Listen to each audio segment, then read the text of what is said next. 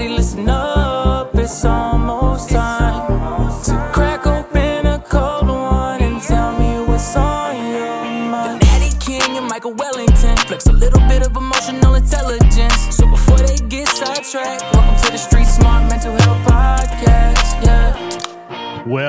again, everybody. This is the Street Smart Mental Health Podcast coming to you, as always, from the Lou Fusz Automotive Group studio. My name is Michael Wellington, and the man across the table from me is my tag team partner, Brandon McNamee. What's happening, brother? Good to see you. Yeah, good to be seen. Good to be seen. How are you today? Good man. Great. Great. it's been- Weather's getting a. It's a better day for weather. You got better a- day for weather. You got a big night tonight. yeah, we're going to the Morgan Wallen concert with the family. That's going to be an outstanding evening. It's gonna be crowded. Very popular. Uh, Oh. Mm-hmm. Morgan Wallen, this guy, he's taken over the the world musically. We got a very special guest today. We have the managing director of Blue Hope Advisory and the executive chairman of the Gratia Foundation. My good friend Lockett Stewart is joining us. Lockett, how are you today, man? I'm doing good. Thank you. I appreciate you having me. Yeah, man, we're excited to have you. You're doing some incredible things in your community and communities all over the country. You're you're working with veterans. You're doing things to improve the lives of veterans. And and let's let's start with that. You know, I was telling Brandon and our producer Michael Wilkerson a little bit before we had you on today about your work using scuba diving as a tool to help veterans uh, better their mental health and their wellness. Uh, tell our listeners a little bit about that program and how long you've been doing it and where you go to do it and just all the details involved with it. The program itself came from a lot of research that we've done. In my background as a scientist, understanding why it's so difficult for them to come home sometimes. To say that bothered me is an understatement. I don't know how to, to, to articulate that anymore. But I kept running into these men and, and women who they would come back from great service. You know, here we just came past Fourth of July and they just couldn't come home. What we know about the water, and the reason I chose diving is I've got some experience there, but two, what it does to you. It's not meant to scare anybody. It's not meant to be a fear tactic. None of that silliness. These are men and women who have been beyond that sort of thing, but it's meant to be kind of a, medium or contextual shift that we know changes the constellation of neuropeptides and neurotransmitters in the brain. How's that for really being a nerd? But, but, but it, it does, and it gives us a window to work with them where they're more, their mood, their affect is better, they're calmer. They had this, a, a small sustained window of more access to their brain. And so we get them in this position and, and we tell them there's no manipulation, there's no silliness, there's nothing. We just go out and have a great time. But what we find is they talk more, they open more, they're more open to a trust or a bonding situation because of oxytocin, which is one of the chemicals that helps you bond. All those are formed. And we take them someplace that they deserve to have some fun. There's a lot of laughter, a little bit of tears at times, um, a lot of high fives and bumps and everything else. But we walk them through a process that we've developed that helps them to recenter their life so that they're not living life like an accident, but rather they're living it and doing the things for a reason and they're doing things on purpose. And that's been a long time. So they recreate a mission in their life. And we've been doing our pilots and a few now that we've been funding ourselves. We don't want them to pay for anything. They've already paid enough. And so they go there and then we'll dive in the mornings and then we'll work. Oh gosh, sometimes so late at night, two, three, four in the morning. But they go through this process where they recenter their life and then they also work on engagement. What stops them? What are their blind spots? What are their influences that keep them from coming home, keep them from engaging with their wife, their children, their church, their community, themselves, more importantly? And if you hear passion, it's because of all the clients that we work through Gratia, this is by far the most rewarding. And I don't mean to hurt anybody's feelings or demean their, their process, but when you see, and this happens every time, these men get up and we take their phones away just, you know, for noise and d- distraction. And I mean, they're not like lost or anything, but they're in a basket usually. And they get up and they, they stop everything. And they go, I got to make a call. And they call home to their wife. They call home to their kids. They call home to their parents. They call sometimes their CEO. They call whoever's closest and say, man, I'm coming back. I'm coming home. And I know how to do it now. So they create this path literally when they leave. And we continue with them, mentoring and counseling them to where they have this path that, that it sounds very archaic of kind of an action plan, but things they got to do. Some of them are the soft things inside of them they got to work on. some of the hard things. And some of them are as simple as building a new resume to build to, to talk to people with them. But it's amazing. And these are great people. These are absolutely men and women who are built to lead. Just they've been taught how to be a driver or a manager, and now they're ready to unleash that leadership. Mainly their self leadership. So that's where the water comes in. The scuba diving. It's a lot of fun. We howl and we laugh and we, you know, like I said, some crime, but it just it's one of the greatest experiences I get to share in my life with them. Lockett, if you don't mind, but Sure. when how so for some of our listeners that might not know the beginning of this, where how does this come about? How do you get in touch with these people? What eh, like are they coming from overseas, coming back? When you say come back home, you mean back you mean back to their homes, obviously, but also back back to just here, back to America, back to be here. Yeah, a, a lot of veterans come home and they have adjustment disorder. I'm showing a little bit. They'll call it syndrome or whatever, but Mm-hmm. they have a hard time adjusting. They see things that we don't ever see. Thank goodness. Right. And so they walk into a restaurant, a bar, they see some of the stupid hostility around right now. And I say that literally with harsh meaning. And they go, What are you guys talking about? I'm over there fighting for your freedom and you're taking advantage. And they can't make Right. that switch that, that says, Okay, hang on, guys. It's just temporary stupidity on somebody's part. It's this or that. Instead, they can't come home Got it. not physically. They can't come home. We get them anywhere from one to four years has been our range. We haven't targeted purposely because we've got so many coming at us and we're glad to. That's one of the things we try to raise money for Gracious so fast is bringing them home because we also can't do this in big groups. I can't bring a hundred Sure. it, it demands some intimacy. It demands trust. And so we end up forming this team with them because we understand from our work with corporate how to really form a team, not go do teamwork. That's different. Right. We could all three have, go do teamwork and look like the greatest team in the world, but the second we walk out of the locker room, you know, who's that Michael guy? What? Who do you think he was getting up, teeing up like that? Sure. You know, he embarrassed me because he drove it right down the center and long. And I Mhm. sputtered to the left. I don't even know if that's a hook or slice or whatever. You tell I'm not a golfer. Um, but that's we get them by them coming to us. So they're already home in some cases. They're they're done with yeah, physically physically home. Right. Yeah. Okay. right. We're trying to right now get a, and, and I say we're trying, we're working out with a, a guy that I met at the Georgia Aquarium that handled different injuries to be able to get them in water. You have to be certified spe- specifically for that. And I'm not. I mean, we're all uber safe and we have all kinds of people with us and all this stuff. But to handle somebody who's got prosthetics or, or other things, we need to have, and that's what we're working on now because they deserve it too. And you can do that. But most of them, it's, you know, it's just getting them home. Sure. And they come home and they're not the, you know, the wives tell me, I get calls from wives all the time, which is, is intimidating, kind of, to be honest. Here I'm supposed to be this doc and all this stuff. And you can get easily overwhelmed and intimidated by them saying, he is so far from reality. Well, is he having, you know, any, you know, post stress? No, he just, he's not engaging. He's totally not here. He goes to his job, goes, has a beer, comes home, not here. He's looking for a mission. And just giving him a toy or this or that or a little temporary thing isn't enough. You've got to look into the past. You've got to walk through, find a center for them to aim at and to guard. And so we've got this process that we spent years and years in researching and defining that allows them to recalibrate who they are. We're not going to get rid of the past. Can't, right? We've all got it Right. How heavy you lean into it is is big. You know, we, we don't want to get stuck in it. We want to move forward. And that's where our role is, is sometimes just literally calling them out to say, You're stuck, brother. Let me help you up. And we physically even do things that help them that they catch on to when we're on the dive boat. After the first session, especially, I'm pretty clued in to where some of their influences are, should we say, their their constraints.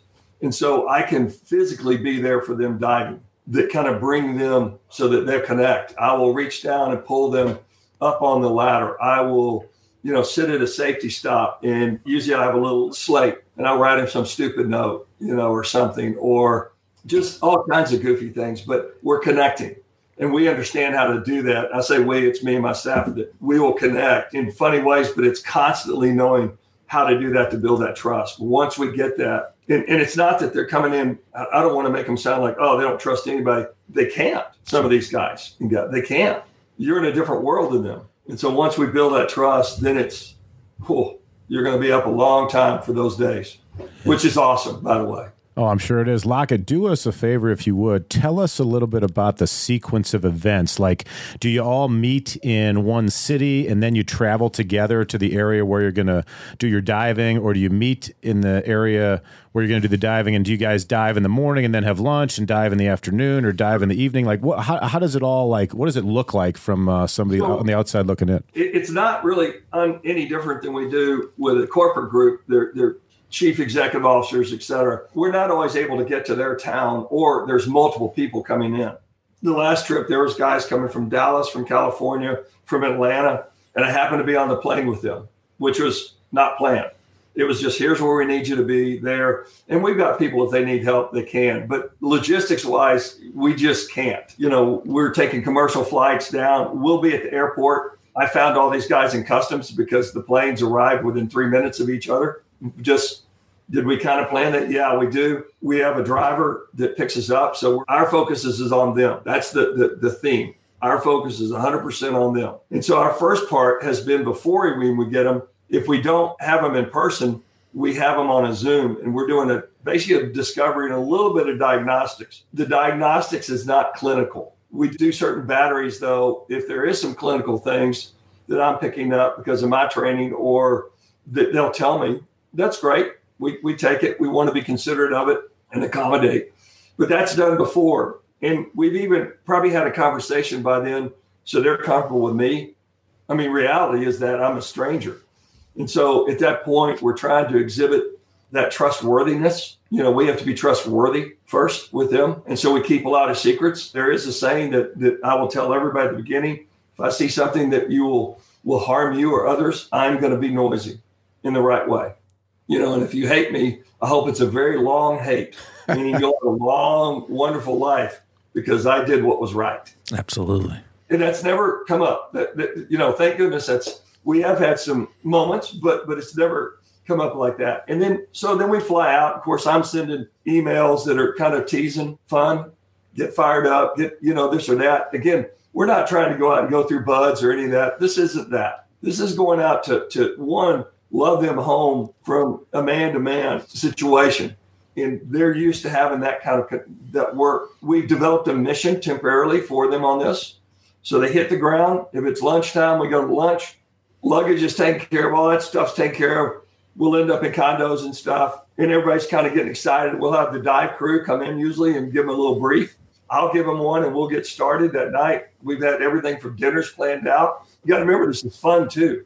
You know, this is the guys that they kind of let the veil open. And so we're going to take advantage in a good way and show them respect and make them belong. You know, so they get that feeling. They look around. I remember dinners, they look around and they, they're like, I think I'm comfortable. I mean, it's literally that they have to almost come to that realization of, God, this guy just likes me who I am. Wow. You know, and, and a lot of times they'll go, Well, you don't know me. Yeah, I really do. I know you more than you think you do. You know, I do. And, and, and so, but by the fact that we show them that respect and that love and that kind of strength. And so next morning, I'm usually getting everybody up, making sure, you know, knocking on doors or whatever, and making sure gear's laid out. I've laid it out for them. We go to the dive boats, you know, we're usually picked up and all that stuff. The dive crews that we choose, unbelievable. Whether they're Belizean guys or Caymanians or the Hondurans, they- they're all so unbelievable and they're very well aware and respectful. So they're kind of falling in and they're having fun. And, and you'll see people start talking to these guys who they've never met. But we've all been in that position on an airplane where you tell a stranger something and you go, why would I ever share that? But they're kind of safe. Who are they going to go tell?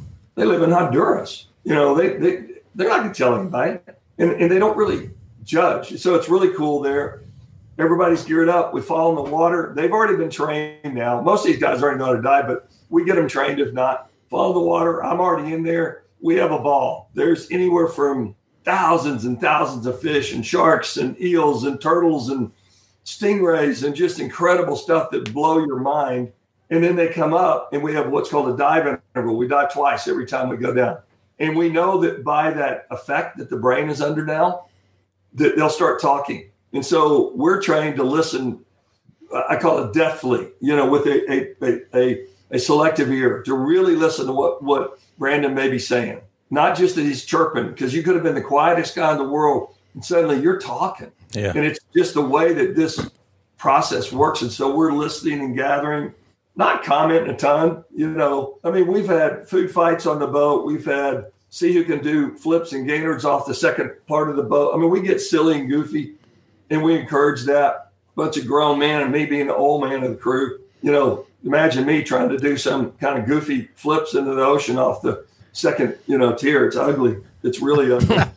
um, I'm doing cannonballs without meaning to. But and then we go for the second dive. We come back and we go to lunch, and it starts from there. And we work all afternoon through the process. Take a break for dinner. Work till till we just can't keep our eyes open. Everybody gets so energized, and I'm not very good at this because I get energized and I want to keep going, but I have to be a little bit of the mother hen and say, "Hold it! It's ten o'clock. It's eleven o'clock. It's twelve o'clock. We got a seven o'clock or six thirty bell to get up. Be yeah, fresh, need to go to bed. Go to bed. But right. but everybody is at that point starting to kind of fall into this. I'm gonna give you probation or provisional trust, and so the, in the process we take through avoid some of the filters. We know how to get past the things that all of us, if we all three got in a room, we'd have certain filters to say, well, I don't want to make, you know, Brandon or Michael think I'm the idiot that I am. So I'm going to say something impressive. Heck, I'll just make up a word. They won't know, you know, I mean, because I'm a doctor, I can make words up, yeah. you know. and so we have these filters. And so we're getting past those. And so we do that for three days. And each time we're successively getting deeper into the things that impair them from becoming who they want to be, not who they were. They can't be that anymore who they want to be. So they now have, and when I say center, it's a target of sorts of values, of guiding principles, of reasons they want to do things. Why do you want to go back and love your wife? She doesn't know what you went through. She doesn't know how to even relate to you. And, and so, how do you, you have to reform that? And so, there's, there's a lot of love letters written, there's a lot of phone calls. That's when they'll get up go, I got to call my wife. I bet they come to you with a little bit of resentment towards their spouse for not getting them, not understanding them, probably you know they they do it's i don't know and resentment's not a bad word but i don't know if it's more they don't know how to anymore because it's it's we've gone to an experience that's been so life altering that now to come home and that's part of that adjustment you you can't relate to them. And so that's a large part of that sharing that bonds you you know? 100% uh, yeah. you two in that studio have shared things that now you go home to your your your girlfriends or your wives or your other friends and ah, you really don't get it. And you're not meaning to be rude or exclusive. It's just you don't know how to make that adjustment over. And so that's part of what their action plans become. And then for three months after that we continue to follow them have weekly meetings. A lot of times i've got one this afternoon with a wife on it. I don't know what i'm going to do or what she wants to do. I mean i'm nervous you know? So in a good way. But I'm, you know, how cool is that?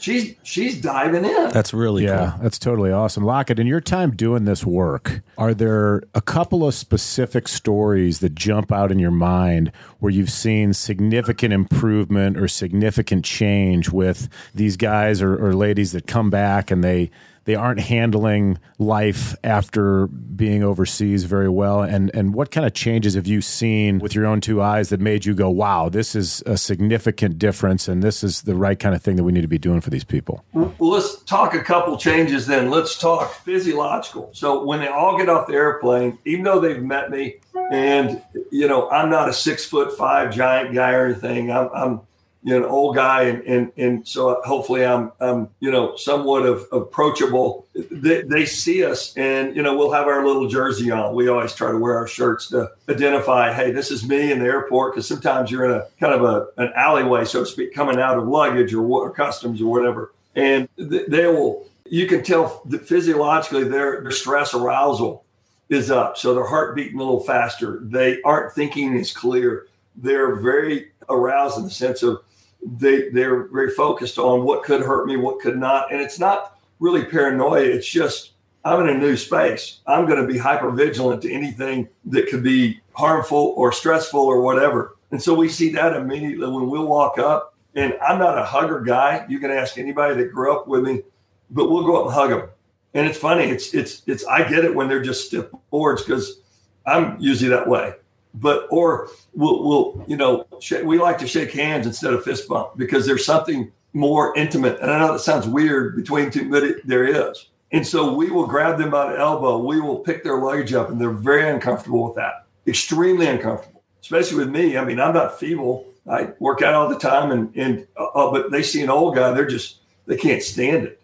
I mean it's almost a fight right there in the, the terminal who gets the luggage. Really? but we, we see that. And then as we go, even during the next three days, but then really the next three months, we see how they handle things, how they manage their in, internal narrative. That changes enormously. Of I can't ever come home. I can't. I won't. I shouldn't. I whatever. To hey, I know how to work on this. I can identify this. I can master this. And then they get on the phone with me and go, I got this anxiety. And it may be something as simple as how to bring that down. But we see those mental changes later. We see them start in the three days. The physiological change we see fast because they calm down. They laugh. By lunch, they're laughing at me, going, Don't do that. Don't, you made me really nervous. Don't grab my luggage. Of course, you know what I'm going to do? I'm going to grab their diving gear and help set them up. Mm-hmm. You know, you just told me exactly what my next move is. How do you help them bring that anxiety down, like you just mentioned? So sometimes it's as simple as progressive muscle relaxation. Sometimes it's a fixed point, a cue. We've got a pitcher in the MLB who, you know, he gets up there and he's probably going to be a Hall of Famer. And he goes into every stadium and picks a point. And he knows that and he, he, he'll stare at it and he'll basically put a, a, a cue that says, I don't need to hear anybody. I don't need to be nervous by anything. This is just who I am. And we frame that, we reframe it with them and kind of go through. So they kind of have a script at that point. and they're different for each people. But in this pitcher's mind, he looks at it, he walks through, and he goes back to when he was pitching in his Sandlot days. Now I can't imagine this guy who throws high 90s regularly can still have a have a movement ball, which is you know when you're throwing fast and a movement is two different kind of functions. He can do it. Can you imagine as a kid facing that thing? You know that monster on the mound, and he's probably thrown that fast half his life, but he can go there and he just you see him drop his head and he goes back. In fact, with the the new rule about having to pitch fast, Yeah. we got on a Zoom call, believe it or not, and we pretended we were on the mound. How weird is that? You know, we're both standing in our respective offices, pretending we're on the mound or like we're, we're by each other. But he had to shorten it. But he sets it up. Well, we help them do the same thing.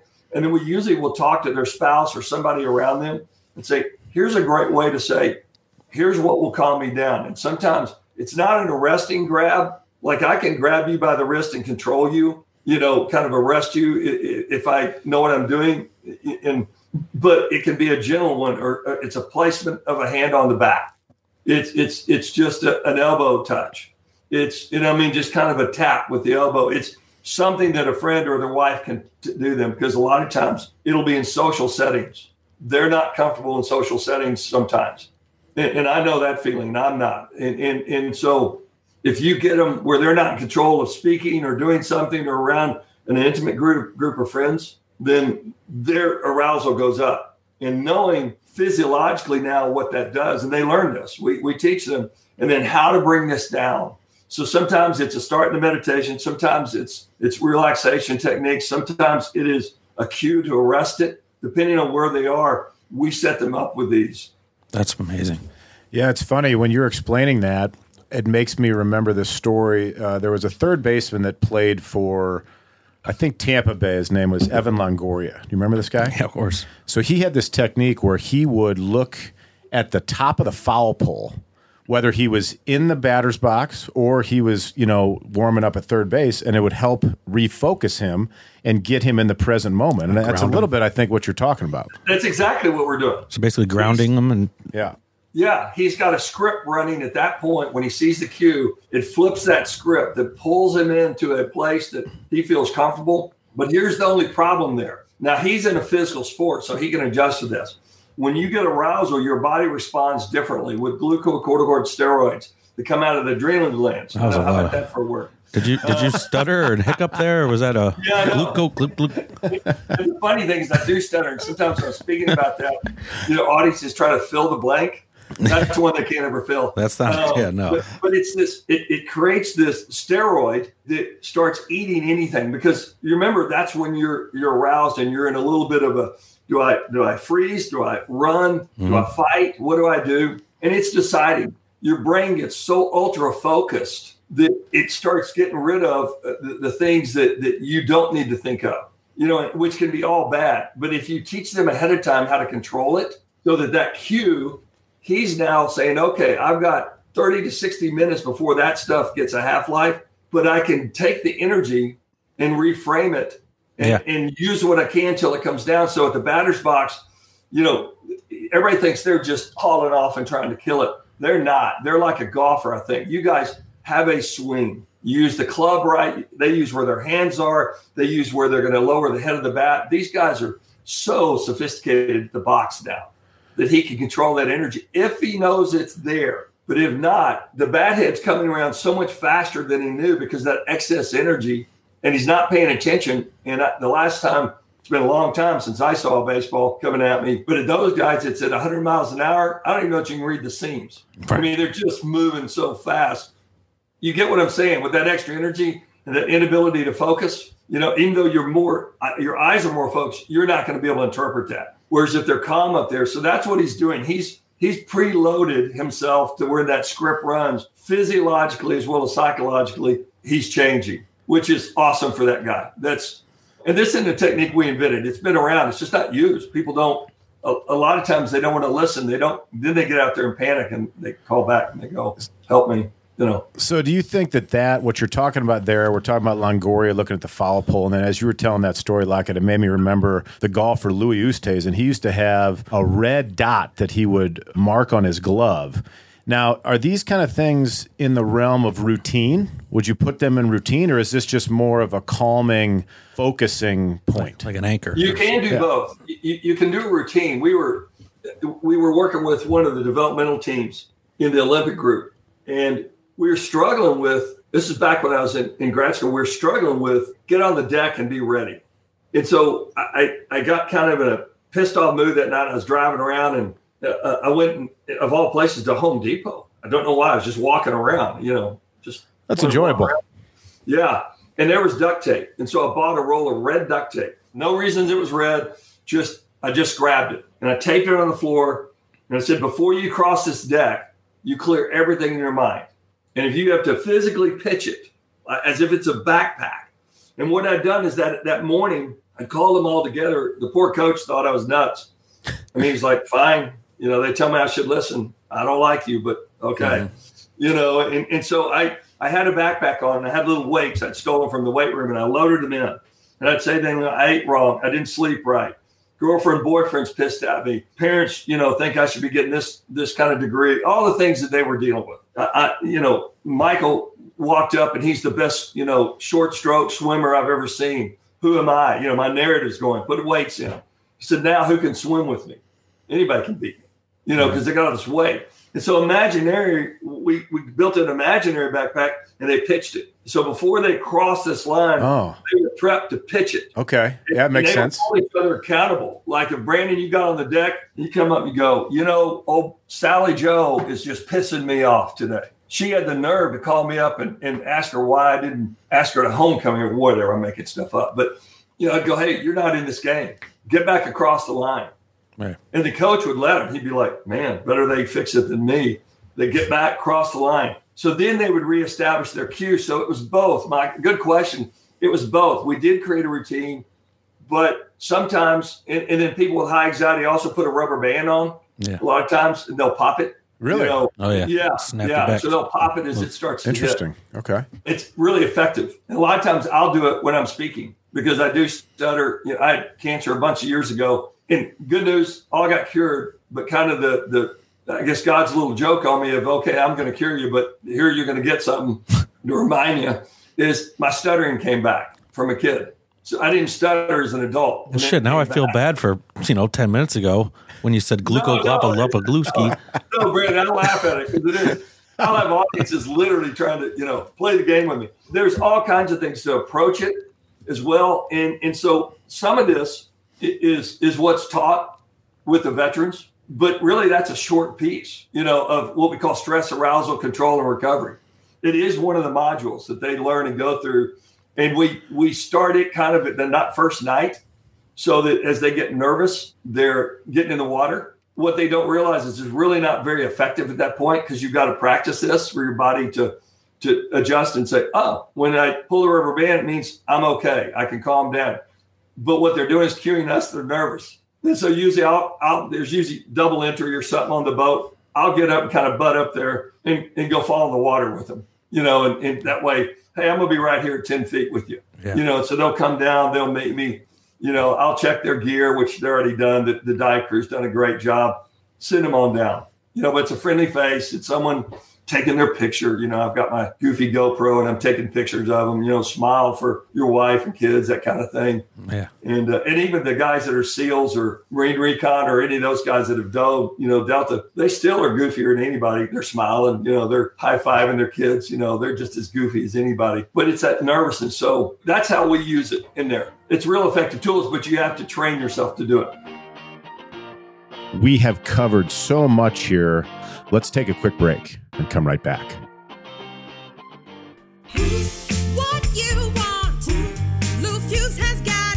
We've been here for over 70 years, giving back to community charities, local organizations, and youth athletics. And now we're the official automotive sponsor of St. Louis City SC. We've been here, providing the best car buying experience to our customers. Lou Fusz, we are here with the respect you deserve for 70 years and counting.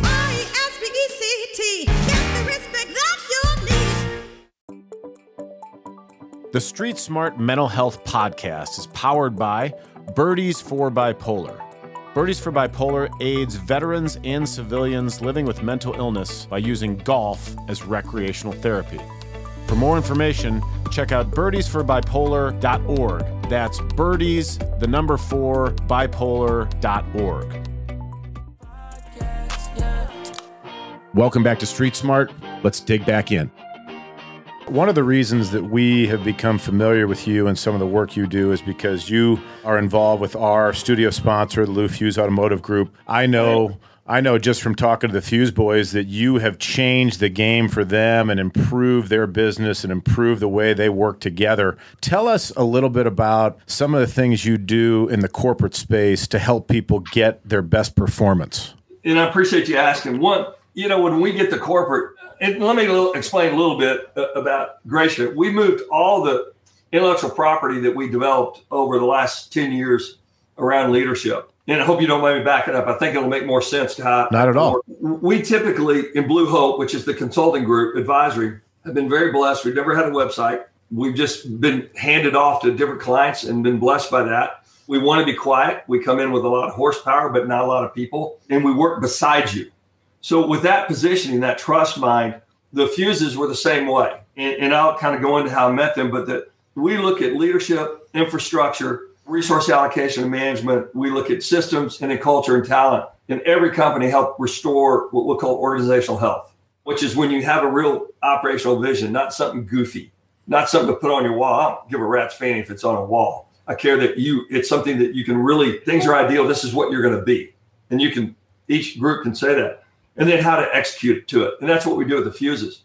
Well, with that, we had a client one time that we were literally sitting on on their kind of pier. The guy was bringing four large business units together. And they were kind of fired up because we've been going through what we, we've done with the Fuszes called Leadership Operating Solution, where you build all the way down to the KPI with the guy at the ground, how he accomplishes that vision. And it's a lot of work and you go through it, but they were so fired up because we'd gone into the individual piece.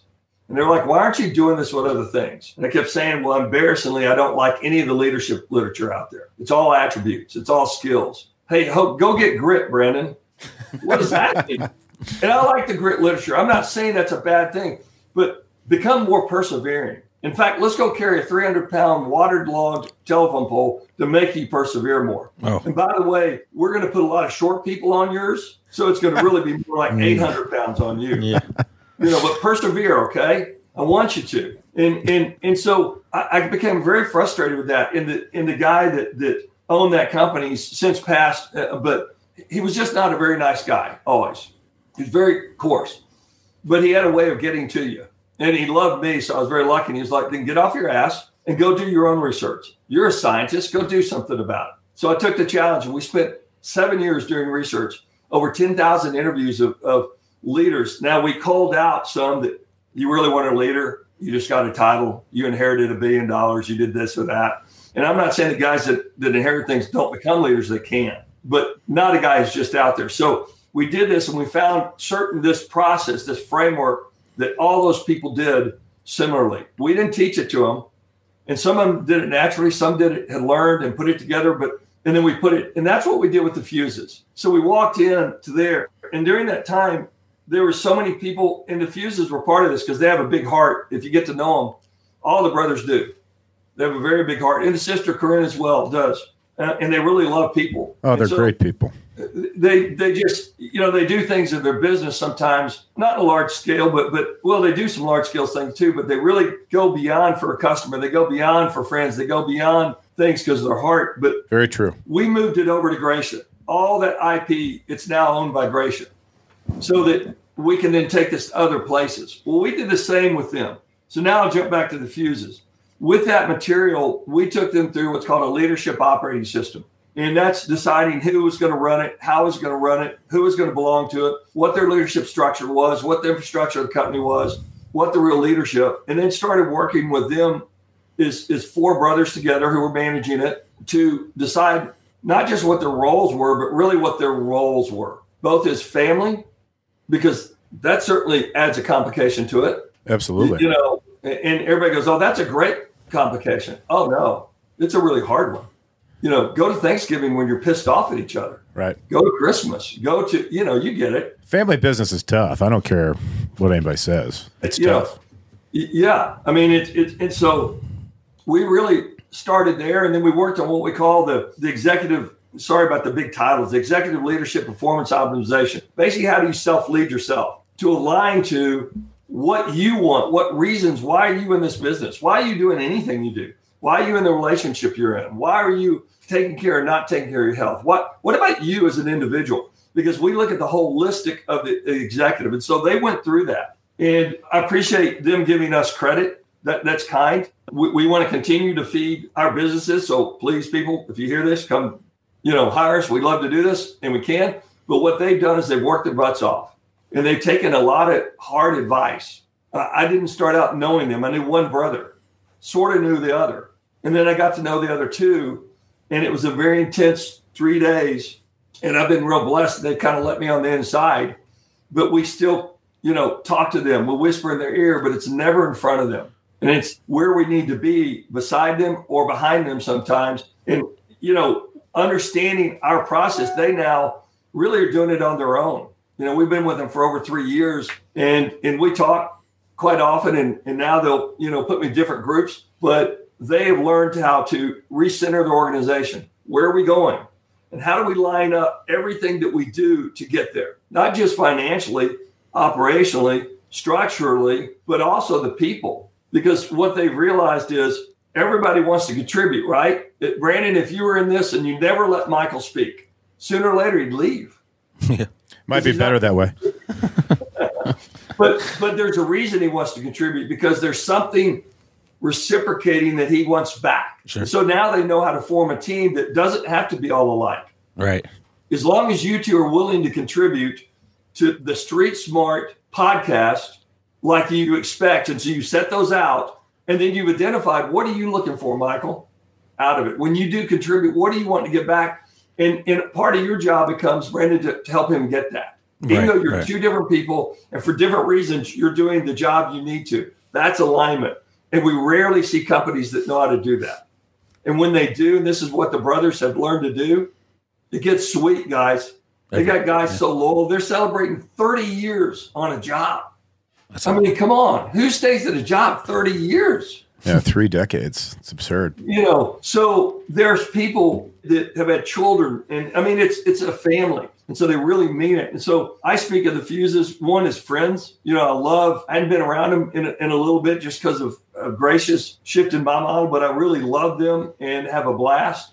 and I can we can speak truth to each other. And so, in credit to them, yes, I, I hope we have contributed. But you know what? They have worked their fannies off. They have become leaders. Most people start out managers, and they work. You know, they, they call themselves leaders, but they're not. They drive results. They drive excellence, but it's all short term. And the car business is phenomenal for that because every month you close the business and reopen it. And they are now thinking long term, like you wouldn't believe. And they talk in a different language now about people of who comes first, including the customer. You know, they're actually sitting there going, what's best for this customer? Right. Not what's best for us. What's best for this customer? Right. You know, when's the last time you went to a car dealership and had that one? Never. Shit, never. Fucking never. Most time you got to count your fingers after you shake your hands with the guy. It's very true. Check see if your watch is still there. All my kids have bought cars from them because I trust them. I don't go buy the car; they do. They take over. You know, my daughter bought a, a Toyota 4Runner, and Nathan, you, you know, was there. One, one of their GMs. He cut me out of the deal completely. I mean, I want him on conversation. Not that I was in the deal, but I want him on conversations. Next thing I know, my daughter going is telling me, "Yeah, the car's on its way." Wouldn't you buy it? This is the kind of people that they are, all the way through that way. But it starts from the top. It starts how they take care of their family now is completely different. I've gotten to know their wives; they're awesome. You can't tell I'm a fan or anything, but I really am. and this is what this work we do does because we focus on the people. We do all the business too. We do the operations and the all that stuff, but the people come first. Yeah. Well, that's phenomenal. Lockett, we number one, we can't thank you enough for spending some time with us and the work that you're doing with these veterans when they come home and they don't know where to turn and you're you're giving them an outlet to reinvigorate their lives and re-identify with themselves. And that that work alone is truly remarkable. So tip of the cap to you for, for doing all that stuff man. That is truly awesome and and you're a great american for it man Well, I appreciate it. It- It's such a pleasure. And sometime we'll have to get you two on one of the trips. Oh man. That'd And be uh, because awesome. we do it for open groups with different businessmen, and it'd be fun to get y'all Oh man. somewhere. The thing I would ask for, help us. I've reorganized the model of my businesses. Blue Hope is now funding Gratia right now. And so I would hope that somebody, if they hear this, they would, you know, this sounds very plagiaristic, but we would love to be hired so we can fund this stuff. They just want to donate, that's great. We took it, my wife and I, on ourselves to, to start this to make sure it works. And so we funded it this point. There's some incredible things going on, not because of us, but just we, we just we really need change in the communities. We need change and you know what's going on. As you can see, you can turn on the radio or TV and hear that. But anything y'all can do or anybody listening, that we would sure appreciate the help because the demand. You asked where this the people come from. I, I got so much demand right now. I, I I don't know what to do anymore. Where can they donate um, at? They can. They're on the web Gratia Foundation. How do you spell that? G R A. G R A T I A foundation.com. And just type it in because there's a million gracias that Sure. Google will give you. There's a number there to call us, and we do that privately. I would love to talk to them. You know, even if it's through work, we have a, a private equity group just call and said, well, what if, you know, every group we buy, you came in and you aligned them with your process. And by the way, will you align us? Absolutely. And who do we pay? Who do you want to pay? Because it's going to the kids, it's going to the veterans, it's going to, they'd seen us work with a bunch of gangbangers and now they're selling ice cream. And they're like, this is wild, you know, because we're a direct response. We're not this big floaty organization. We don't have a bunch of layers. You know, we just have our team, and you're going to talk to one of us, and we're going to be the ones on the street. So if you're ever in Atlanta, please come by. We'll drag you some scary places that people will fall in love with you. I mean, you won't want to leave. Yeah. I, I promise you. You know, it's just incredible. So that that'd be my request, and I'm sorry if it sounds No, not You know, Not at all. No, no. We we we, know how to do this stuff. So we, we need more people like you out in the United States doing these kind of things. No There's, shit. there's no question about that. Our veterans need as much help, and they to to your point at the beginning of this podcast, they deserve it. They deserve the help. good. Mm-hmm. I'll tell you a, a short story. I know I'm killing you on time, probably. I'm No, sorry. you're good. I'm sitting in Miami from one of the trips. We driven up from from the Middle Keys, and I'm sitting in the airport. And right before security, there's kind of these old chairs, and we pair them up with mentors when they're on the trip, so they'll have months and months of people to dive into their lives who've gone through this with them. So they're heading towards security. We've done our high fives and hugs and all this. And I sit down and I must have a really goofy look on my face or goofier than normal. And this old TSA guy walks by and he goes, and he was older than me a little bit. He made me feel good. He goes, son, you all right? I was like, yeah. And he goes, you don't look like you're having your best day. And and I, I kind of laughed and I said, no, I just let go of some great guys that we've been working with. And I said, actually, I think I got my feelings hurt. And he goes, why? And he goes, I said, because they've all paired up with their mentor. They're practicing what they need to. They're they're changed people and they've forgotten who I am. I said, I think it's just my ego. And he started laughing, sat down next to me. He said, he, he slapped my knee, kind of like an old guy when he goes, Sounds like you did your job. Now get out of here. There you go. Exactly Yeah, right. Oh, yeah, tell him to get out of here. I was like, okay. but how cool is that? That they are now into a whole nother story for themselves. They are those men were already on the next chapter of that new story, thinking about wives and children and their new mentors. And their it turned out that all those on that crew got hired by another company. I mean, how cool is that? They do deserve that because they took six, seven, eight years out of their lives. Right. And you're helping them create that new chapter, which is to me, I'm, I have a passion for the veterans as well. I mean, there's nothing more important for these people that literally risk their lives physically and mentally for everybody in the United States. Absolutely. And they do deserve it to your. And so it, it's a constant reminder if my ego gets in the way, boy, it's a humbling, really a humiliating moment that humbles you to go, those are the guys, those are the gals. So absolutely. And we want this to get so large and we've got it where it can scale. We got it. That's what we spent our time and our money and effort. So anything y'all can do to help to get the funds, the people, the everything, God bless you. We take it. Awesome. No, well, God bless you Yeah. for all this work you're doing. And, and like I said, thank you so much for your time. That's Lockett Stewart. Can check them out at the Gratia Foundation and Blue Hope Advisory. My name is Michael Wellington from my partner Brandon McNamee. Ew. Come back and see us next time on Street Smart. Appreciate you.